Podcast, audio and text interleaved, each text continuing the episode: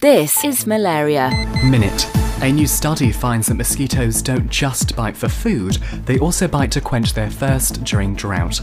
The highest transmission rates of the West Nile virus occur during droughts because mosquitoes may use blood meals to replace the water they lose.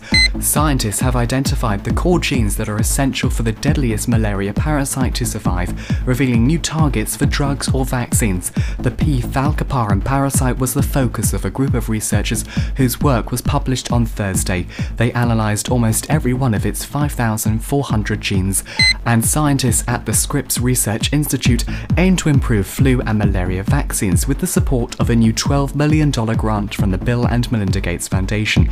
With the funding, the research team will expand their studies of antibodies that can neutralize many strains of malaria and influenza. For all the latest news on malaria, head to fightmalaria.co.uk. Friday, the 4th of May. Malaria. Minute.